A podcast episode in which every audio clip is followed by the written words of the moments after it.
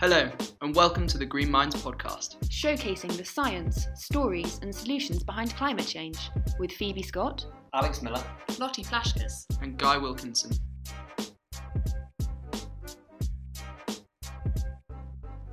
Hello, and welcome to another episode of IB Green Minds. Joining me today is Richard Templer, Hoffman Professor of Chemistry at Imperial College London and Director of Innovation at the Grantham Institute. Welcome to the podcast.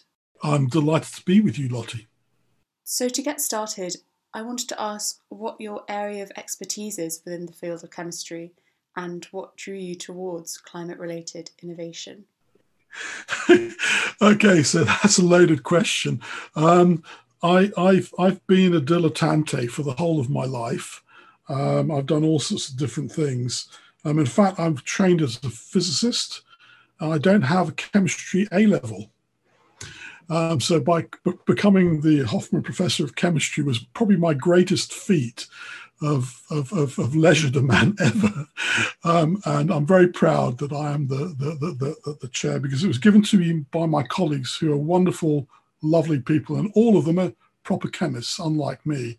Um, so what is my expertise? My, my, my research expertise, um, the, the, the, what, what led to what I do now um, was membrane biophysics. So I became an expert on molecules called lipids, which are little fatty molecules um, that make the, the, the, the membrane that, um, the, that describes, delimits the cells in all of our bodies, in plants, in humans.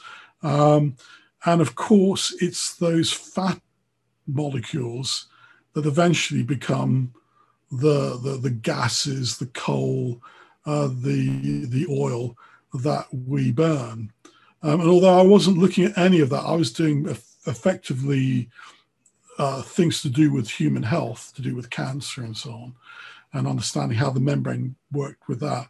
Um, but because I was working with, with these fatty molecules, it lent itself to, well, could you replace the um, the stuff that you're digging up from the ground and burning with stuff that you don't dig up that you you produce um, from sunlight and then you just use and then you produce with sunlight again. So you're not you're not putting excess co2 into the atmosphere. And um, yeah it was that that kind of if you like gave me the scientific credibility. What gave me the authority to do what i was doing was i was the head of the department and I had a reputation for doing interdisciplinary or multidisciplinary science and getting people together around problems. So I was asked to do various things by the college, which were in one way or another related to climate change. And by the time I finished being head of department, I realized I didn't want to become a vice chancellor, even if I would be, have been any good at it. Um, and I had to make a decision about what I wanted to do. And I decided I want to do something about climate change. I don't want to do the science because the science seems absolutely transparently obvious to me. I want to do something about solutions. And um, the college gave me the opportunity to do that. Um, and here I am now doing it. And what does your role as Director of Innovation at the Grantham Institute involve? It's, yeah, innovation is such, such a vapid topic. It's, it's like it's not it's not really very well defined. I can, you know, if you ask me about the research I did, I can be very precise.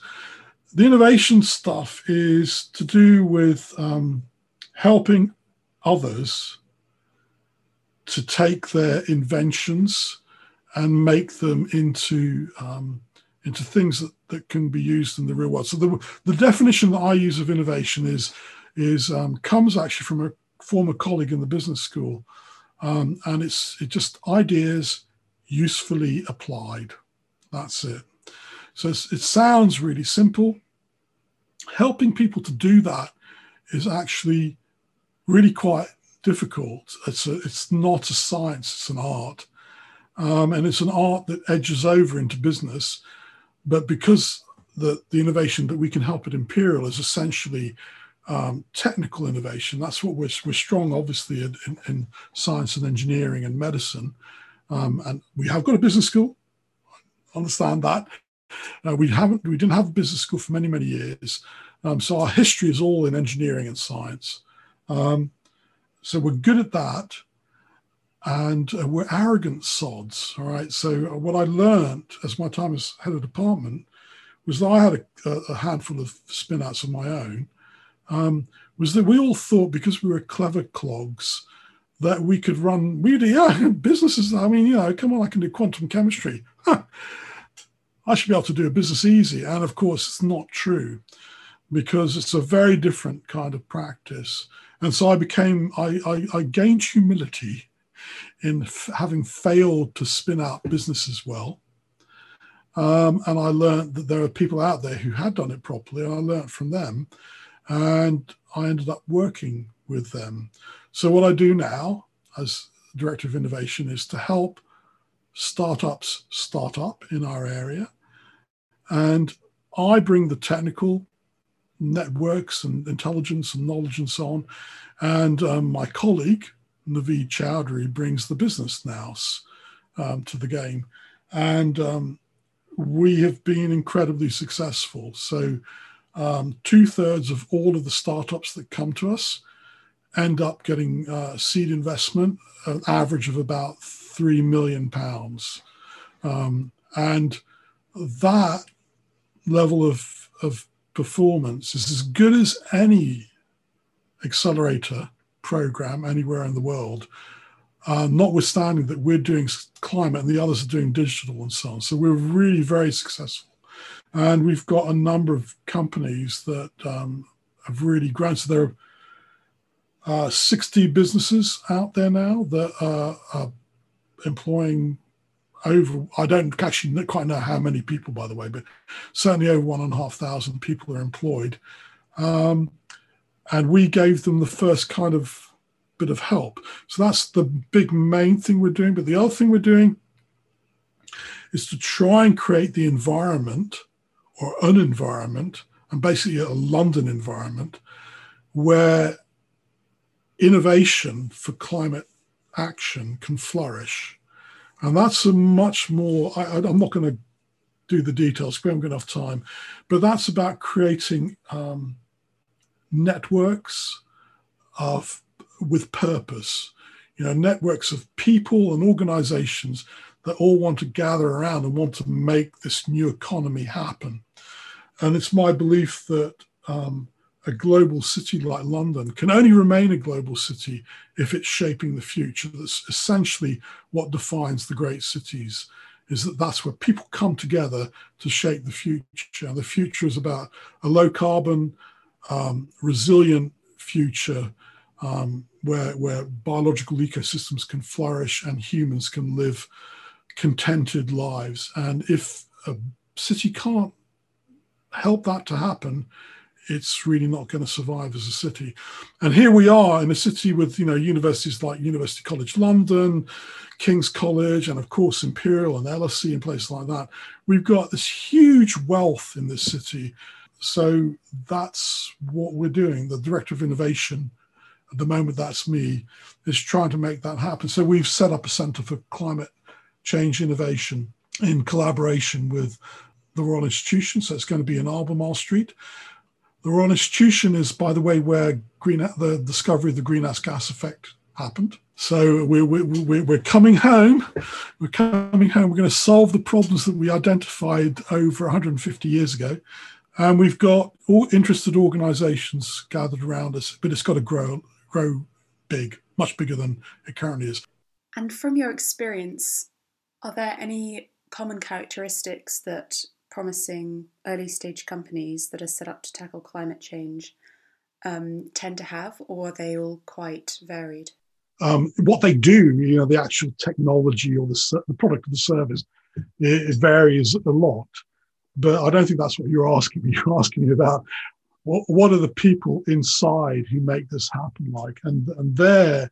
Um, there's huge commonality. In fact, we the business school ran a PhD which studied us and our startups. So I know an awful lot. There's an entire tome of study on us. Um, but I'd put it really simply you've got to be passionate about making a difference.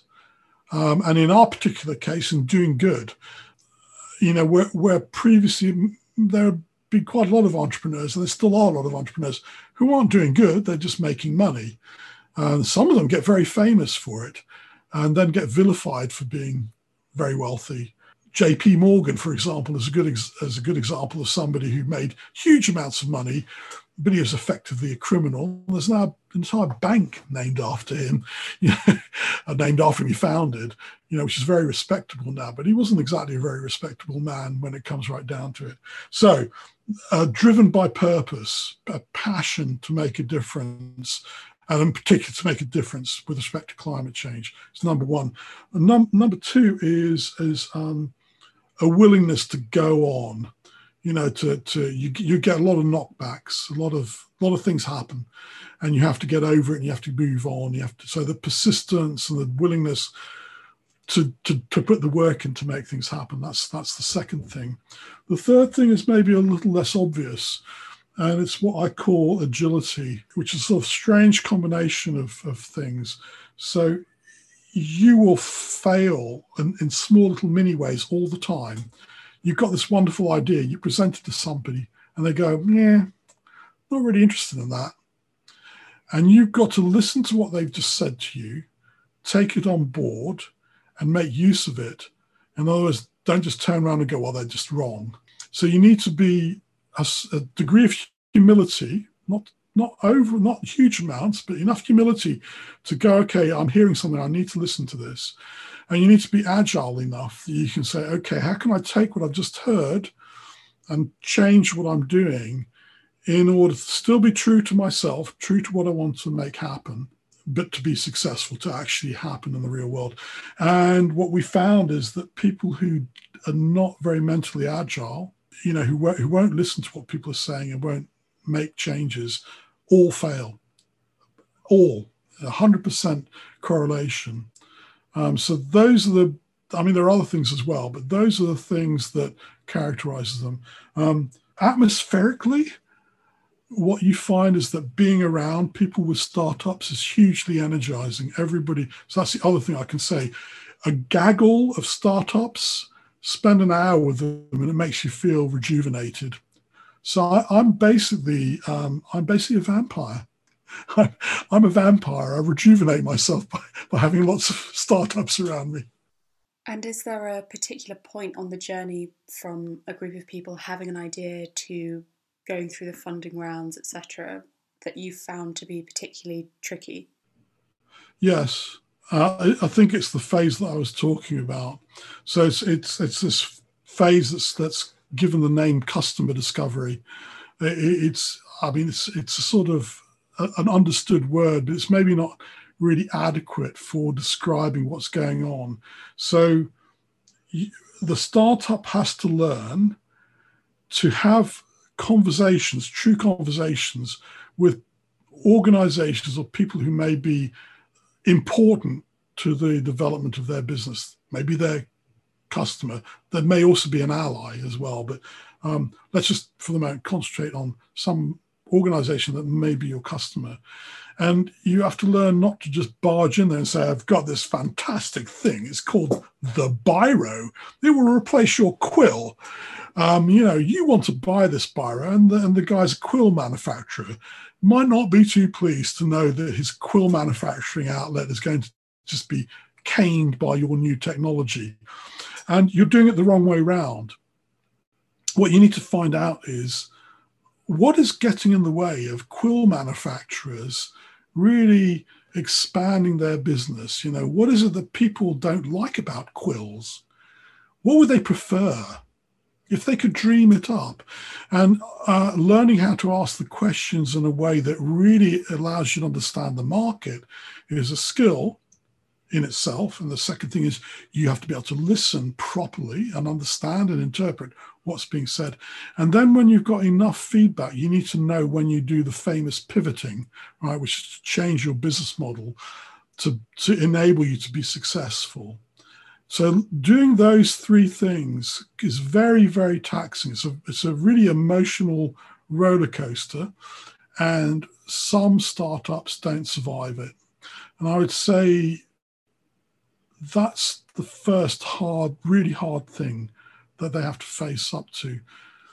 if you're on our if you're on our accelerator program, the, the greenhouse, um, we can train you how to pitch well. All right, we can we can we can help you to make a really good case. We can help you to do life cycle analysis. We can help you to understand SDGs and all the other things that you need to do. You know, the legal stuff, patenting, and those are all kind of mechanical. They're not for clever people. They're not hard. It's all the human things about.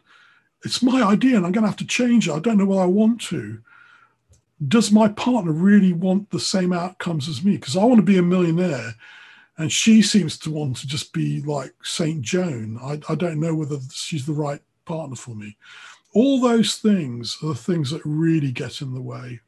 Raising the money for a good idea with a good team, somebody will give you money. All right. They really will. That's not the problem. That's really interesting.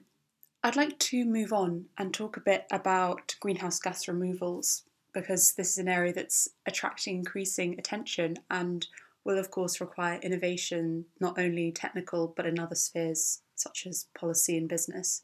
So, to start, could you explain what greenhouse gas removal is and why it is important? So, greenhouse gas removal is the removal of the greenhouse gases that are in the atmosphere. They're out there.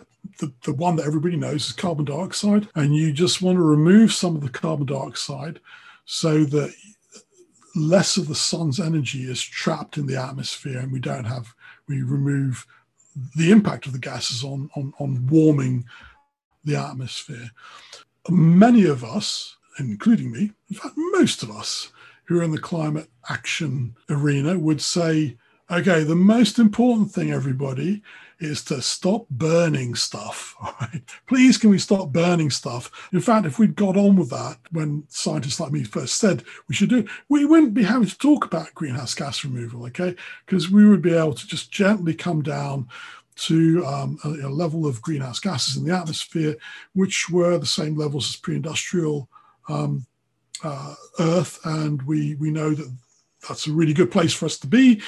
You know, we can grow things, plants, and animals that we we rely on and which also occupy the planet with us can survive on and blah blah blah blah. But we didn't do that. So that's what it is. The fact that we are so delayed in removing greenhouse gases uh, from being emitted, sorry, stop, we so slow at stopping emissions that we are going to have to just accept that we're going to have to remove remove what we've emitted.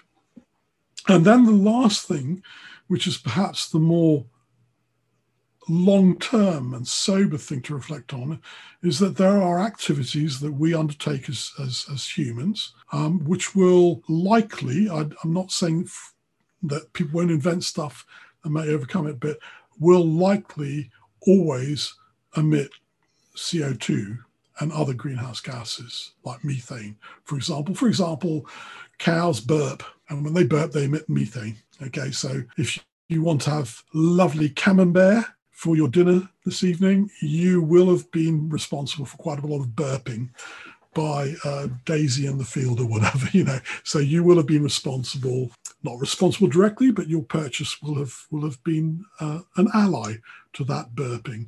So that's what it is, and those are the reasons why we need to do it. Very difficult to find any scientist involved in this area who says that we don't need to do this. They do exist, but I'm sorry, I think they are they are just wrong.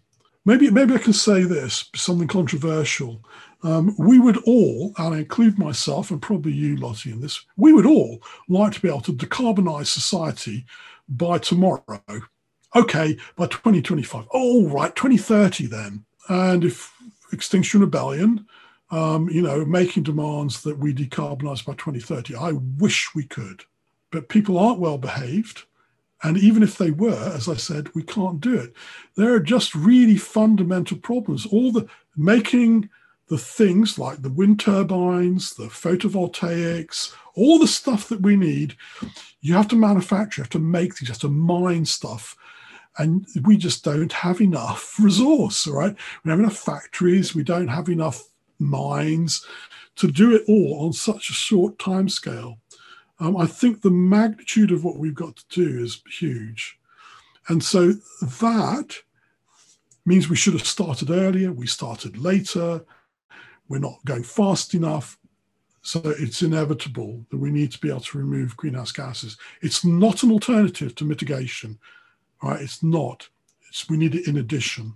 I guess the natural question to follow that is do you think there's a chance that by developing these new technologies, we could give further ammunition to people who want to de- further delay cutting down emissions?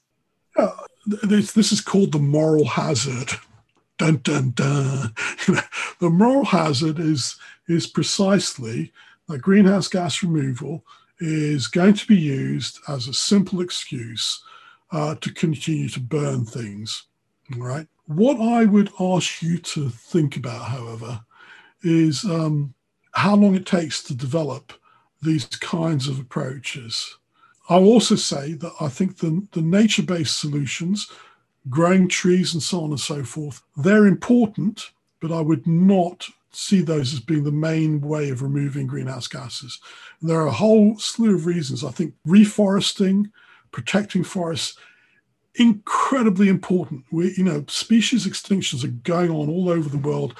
They need places where they can live, where they can flourish, and um, be under no illusions. The losses of, of, of flora and fauna will impact humans. We are we are just animals as well. We rely on all of this beautiful, um, complex biological ecosystems to survive.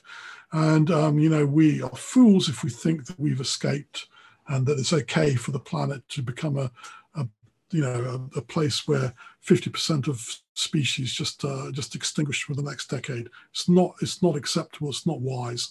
So we we should think about reforesting so on as being to do with that, and we'll get collateral benefit.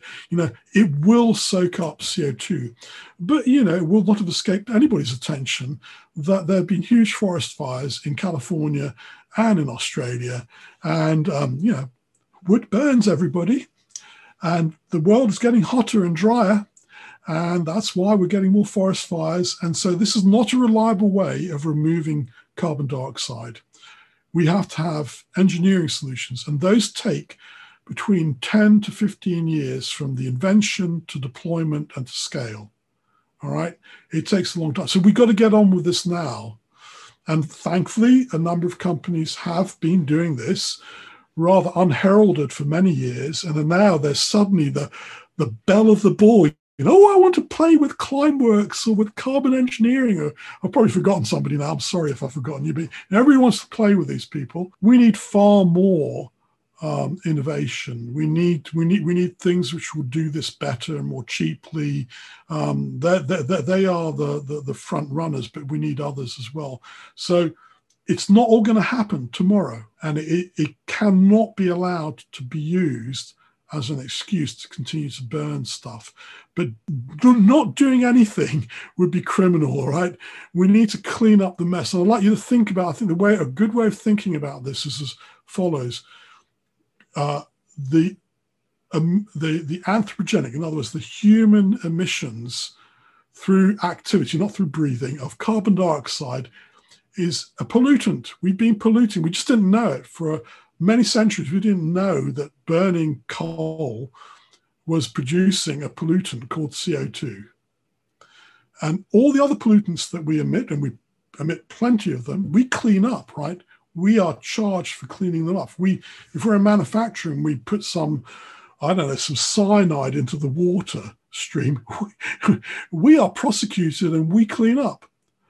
This is, in my opinion, this is no different. It's a pollutant. It has consequences, deleterious consequences, and therefore we will need, if we continue to pollute, we will need to pay for cleaning up you try and stop polluting, and if you continue, you have to pay. That brings me perfectly onto my next question, uh, which is Do you think that carbon removal companies can really flourish without government intervention? Or do you think that measures like increasing carbon pricing are important? Rather, rather than talking about you know carbon pricing and so on and so forth, I, I would just I would just say the following: Yes, you know, um, governments what is, you know, ask yourself, what is a government's main duty? It's become rather obscure over the last decade, exactly what our leaders uh, think that their responsibilities are. And I think it's good to reflect on it, especially for them to reflect on what their responsibilities are. The pandemic has reminded them rather painfully that they're meant to be there to protect us. They're there to protect their citizens. That is their primary duty. Right? Our well-being is in their hands. They have had to react to the pandemic, although some, say Brazil, have continued to ignore. And you know, it's a huge human suffering. They're, they're, they're, they're you know not accepting the reality of what Mother Nature is doing. Climate change is going to be tougher. It's going to be with us for centuries. We've got to deal with this now and over the next 300 years. We're going to have to continue to be good girls and boys. We're going to have to behave in different ways. And they are going to have to set up the methods, the policies whereby that will happen. It's their responsibility. They're here to protect their citizens. This is not fiction. Climate change is real. I know they only get voted in for four or five years and then they leave and oh you know this is a 20 50 year problem yeah well get get your head around it uh, your generation lottie is going to have to hold them to account in a way that my generation has signally failed to do not because we didn't try but i think because um, the people in power um, basically thought that the science was a bit iffy the science is now so obviously not iffy. You only, I mean, what's going on at the moment, right? America, the is it the West and the Midwest. This is this is just this is the this is not the future. This is now. It's happening now, and you keep on belching out CO two. You're just going to add to it. They've got to have their feet held to the fire, the politicians, so that they they they deal with this in policy. To do something technical, I don't particularly like carbon prices because they're artificial and they have to be kept alive by governments. Governments have to say what the price is. If you treat it as a pollutant, then the price of carbon suddenly just becomes, oh, it's the price of cleaning it up, isn't it? So at the moment, the cost of cleaning up a ton of CO2 by the guys that I was talking about is about $600 a ton. So there you go. That's what the carbon price is. Enjoy. Yes, I saw that some oil companies have been selling carbon neutral barrels of oil by offsetting the emissions with some extremely cheap carbon offsets that were like a hundredth of the cost of the barrel of oil. We are going through a violent uh, socio-economic revolution driven by Mother Nature. We cannot escape this, right? There is no escape. We have to grapple with this. And when you're going through this kind of revolution, you have to be aware that there'll be snake oil salesmen everywhere. Every time every every every one of these socio-economic revolutions brings out both the best and the worst in humanity and you just need to be aware you need to be able to spot the you need to be able to spot the crooks and the angels and please be on the side of the angels and finally i'd love to ask you about something i saw in the news recently the co2 removal hub a multidisciplinary group of leading academic experts on greenhouse gas removal in the UK. Could you tell us a bit about the hub, uh, what the aims are, and what the um, demonstrator projects are?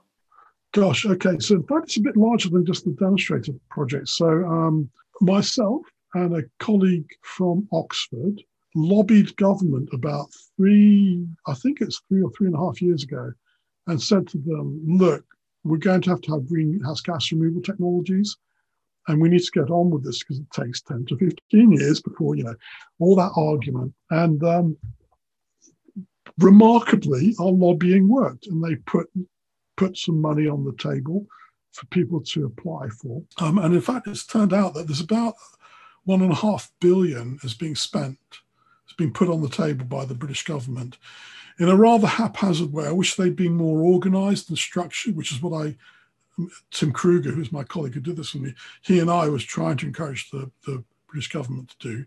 Um, but politics is always a confounding factor, and I just accept that. Anyway, it's a lot of money, um, or you know, which is being spent in all different ways around the country. The little bit that we've got is uh, for a, a, this this hub, which is called Core CO2RE, CO2 removal, clever, eh? And we have the job of um, having a sort of coordinating oversight over uh, over a number of demonstrators, um, which have also been funded. I think the total amount of funding was 31 and a half million, which is a lot of money, but actually, I think an order of magnitude net less than was actually needed. Not because I wanted the money, just I think lots of other people needed money to do more stuff. Anyway, they're all nature based. Um, and there's another set of programs which have got more engineering based that type of stuff, which has gone to industry, and um, we don't have any formal oversight of, but the the government does want us to provide opinion on. So, what is it that we're doing in this in this hub? So that we've got um, a group of us. So it's it's uh, it's led by uh, colleagues at um, Oxford um, under uh, Cameron Hepburn in the Smith School, um, people at Imperial, um, myself included. Than people at UCL, people at Bristol, Leeds, Manchester, and Edinburgh. So um, these are all people that we all know each other. We're all working and interested in greenhouse gas removal. Um, and we are particularly interested in how do you do this well? And I think you could kind of characterize our, our instincts are as follows that we know we need to do this. We know that we c- it can be done very badly. We know it can cause all sorts of problems. We're not naive, but it can also be done very well. And that's what we're, we're trying to ensure is that, that we do this innovation well. And we do it efficiently and effectively because we've only got a short space of time to get this stuff sorted out. If you look at how innovation normally works, it's that some idiot like me says, I've got an idea. And they just start working in a lab doing stuff and then then they get some money and they do more stuff and it gets bigger and eventually they want to do a demonstration of it and people come and say what earth have you done who said who said this was a good idea they spent years of their life and millions of pounds of people's money only to be told that nobody actually wants this. So the idea is to circumvent that and to engage. What we will do is work with the best knowledge that we can obtain with the public, with politicians and policymakers, and with business and NGOs, other public organizations, to sit around and to actually have informed discussions right up front about what's going on in order to try and guide the innovation in ways that basically hits a triple bottom line, if you like, from the old language of sustainability, or you know, optimizes its performance for the for the for the public and for uh, its economic sustainability and and for its environmental impacts. In other words, no no oh I've benefited climate change, but I've actually killed off 500 different species of plant. You know, we don't want any of that sort of stuff. So that's what we're that's what we're there for. Um, and we were running for five years, and there will be uh, there's money around there for us to catch things that might go wrong, and trying to understand why they're going. So we're sort of we're both creating an architecture for making good decisions.